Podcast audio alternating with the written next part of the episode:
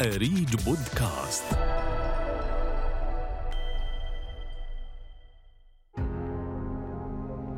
ما زالت دراسة الطب تمثل حلم الطلاب وأسرهم. فارتداء معطف الطبيب يعد فرصة للهروب الطبقي إلى أعلى. فتقبل الأسر بأن تتحمل أعباء دراسة الطب المكلفة والمرهقة لسنوات طويلة على أمل تحقق الحلم في النهاية.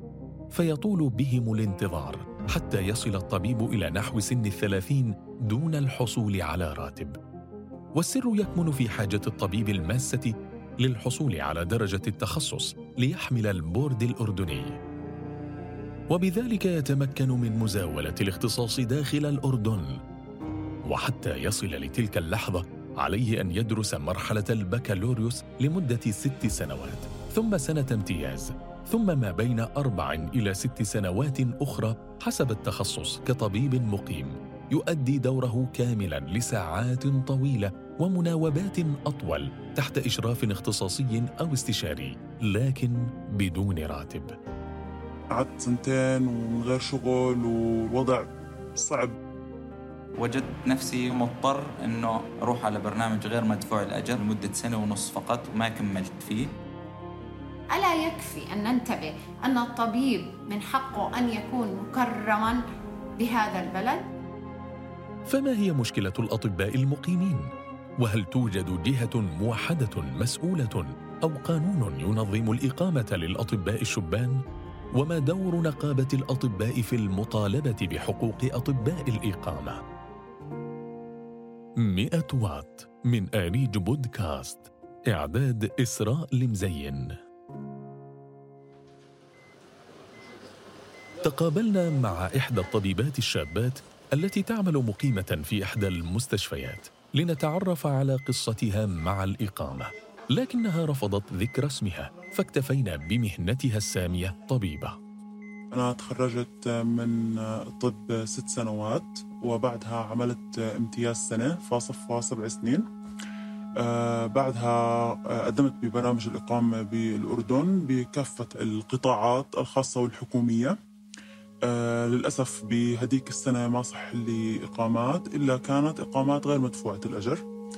آه ولكن أنا رفضت الفكرة بالبداية وما رضيت إني أدخل إقامة. قعدت فترة تقريبا سنة لسنتين بالمنزل. آه من غير أي شغل. حاولت أقدم على قطاعات آه، اللي هي القطاع العام كطبيبة عامة. برضو ما زبطت معي الأمور. آه بعدها قررت إني أرجع أقدم كمان مرة للإقامة وعادة بتكون الأولوية بالإقامات للخريجين الجدد أو للي علاماتهم أعلى. رجعت قدمت امتحانات إقامة من أول وجديد برضه في جميع القطاعات. آه وللأسف بما إني قعدت سنتين ومن غير شغل والوضع صعب بالإقامات بالأردن تعيينات الصحة بتطول فأنا قبلت على حالي إني أدخل في برامج الانبيد بتكون تقسيم الشغل بيننا آه، نفس الإشي آه، الدوام نفس الإشي آه، المناوبات طبعا تقسم علينا بنفس المقدار. يعني ما بيميزوا مثلا هذا بيد أو هذا ان بيد تقسيم الشغل بيكون هو نفسه علينا كلياتنا. أكيد في بيكون في لود على الشخص يعني بالذات المناوبات هي شيء مش سهل ودوامنا طويل ساعات العمل طويلة وأيام العمل طويلة. أولها كان الموضوع مقبول ولكن بعد فترة بصير في إنك تحس إنك أنت مش قادر حتى توفر مصروفك اليومي اللي هو أبسط شيء إنه الواحد يوفر مصروفه. حتى لو كان وضع الأهل المادي كويس بس فكرة إنه الواحد دارس سبع سنين أو سبع سنين مش سهلين دراسة الطب مش سهلة آه، وبالآخر ما بيلاقي مقابل. وبرضه بالإقامة بنحرت عليه بالشغل بالمناوبات بكل شيء من غير أي مقابل سواء نفسي أو مادي. وبالنهاية رغم أن المستشفيات ذات النظام غير المدفوع الأجر ممكن يكون فيها فرص تعليمية قيمة. آه، بس الطبيب الكفؤ آه، مرات بيضطر لتركها لغرض توفير الحاجات المادية الأساسية له آه، ممكن يروح على مستشفيات أقل كفاءة منها أو ممكن أنه يضطر للهجرة. ترى الطبيبة أنه على الرغم من الفرصة التعليمية الجيدة التي تؤدي للحصول على درجة التخصص قد يضطر البعض لتركها نظرا لعدم وجود أجر أو تقدير معنوي وقد يلجأ في النهاية إلى الهجرة. مما دعا بعض الأطباء الشبان لإطلاق حملة هجرتونا. فما هي تلك الحملة؟ وما هي أهدافها؟ تواصلنا مع الناطق الإعلامي للحملة الدكتور طارق الخطيب. لا هجرتونا هي حملة آه، وجهود شبابية قامت على السوشيال ميديا هاي الحملة الثانية. الحملة الأولى كان اسمها راتبي حقي وكانت بسبب أنه أحد المستشفيات الخاصة طرح برامج الإقامة عنده بشكل غير مدفوع الأجر.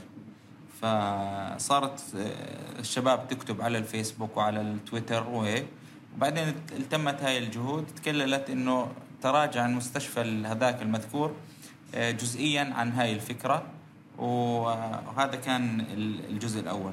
هلأ السنة هاي الحمله عادت بطريقة أقوى لأنه نفس المستشفى بشكل واضح حط للأطباء المتقدمين لبرامج الإقامة الموجودة عنده كلها غير مدفوعة الأجر وطلب موافقتهم عليها قبل دخولهم للامتحان.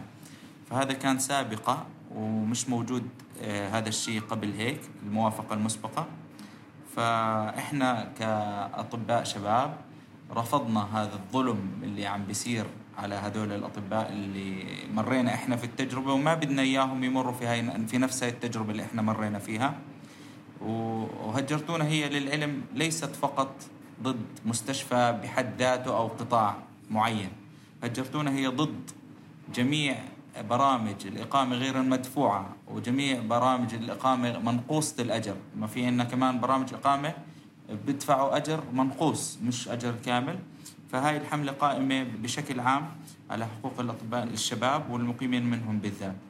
إحنا للأسف قبل سنتين أحد الزملاء زميلنا الطبيب الدكتور مهند الكيلاني رحمة الله عليه توفى وهو على رأس عمله وهو كان في ضمن برنامج غير مدفوع الأجر.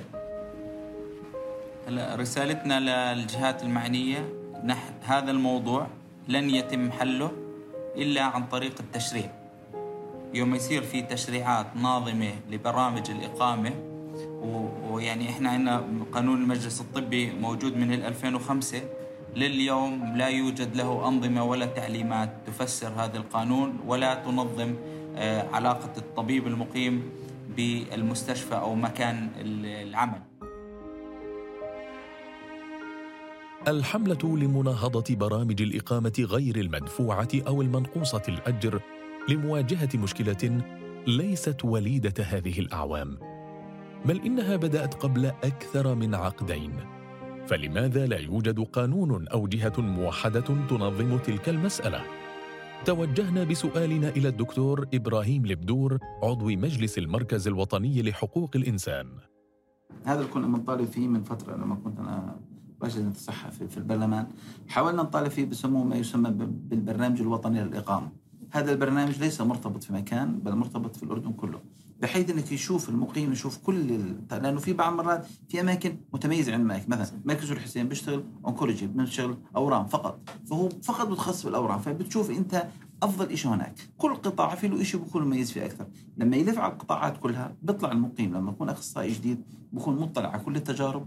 لذلك أنا يمكن من أكثر من منصة طالبت يجب شرعنة شرعنة مطالب الأطباء. يعني بحيث تكون في في في قانون وتكون مشرعة يعني يكون لها تشريع خاص فيها. بحيث إنه عذرا الكلمة راح الوزير الفلاني أجى الوزير الفلاني أجى النائب الفلاني أجى المسؤول الفلاني أجى كذا لا تتأثر بتغير الأشخاص. القانون عندما يكون ثابت بغض النظر بصير قانون على الجميع. المستشفى عجبه ما عجبه مستشفى خاص مستشفى حكومي مستشفى جامعة إلى آخره يوجد هناك قانون يلزم الجميع إنك تعطيهم. هون ما حدا بيقدر يحكي.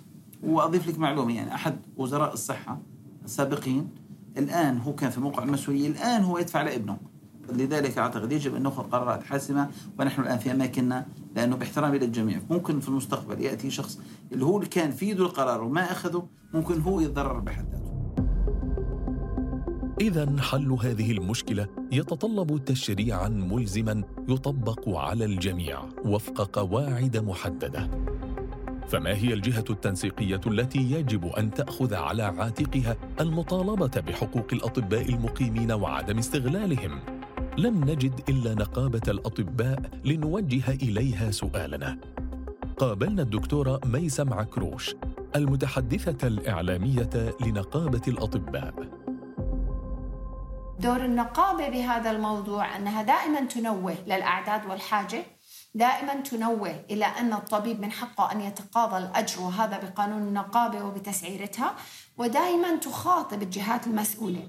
ولا بد من التعامل مع الموضوع بجدية لأنه ينعكس على نفسية الطبيب ويؤدي إلى تهجير الكفاءات. منهم ما يترك نفسه كطبيب عام أو بفترة تدريب آه، قصيرة جدا بيطلع بيشتغل بالدول المحيطة بتعرفي إنه حاجتهم كبيرة كثير للأطباء. ومنهم من يهاجر إلى الدول الأجنبية اللي بتدفع له حتى وهو برنامج الاقامه يعني ما لا يتوفر لي في بيتي وبين أهلي وناسي يوفره لي الغريب والأجنبي عندما أكون متميز. فبالتالي سيكسبوا هم كفاءاتنا. بهمنا هون نحكي كمان إنه بفترة كورونا الطبيب أثبت أنه الجندي الآخر الجندي الأبيض الذي يحمي الوطن ويذود عن حماه وضحوا بأنفسهم وبأعمارهم وبأهاليهم لأنه كانوا يدخلوا المستشفيات ويساعدوا وبعضهم كان يرجع بيته ما كان بمقدوره يرجع على فندق أو شقة منفصلة. فكان يعود وياما توفى آباء وأمهات وكبار في السن من عوائل أطبائنا اللي كانوا مصابين. وهم أنفسهم ضحوا بحياتهم.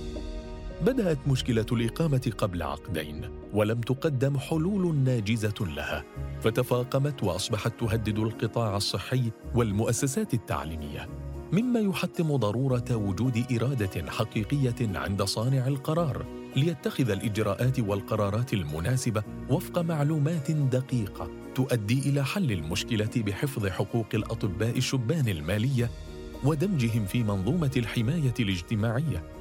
حتى لا يجرف القطاع الطبي الأردني بتسرب كوادره المميزة وهجرتهم إلى خارج البلاد. كان هذا مئة وط من آريج بودكاست.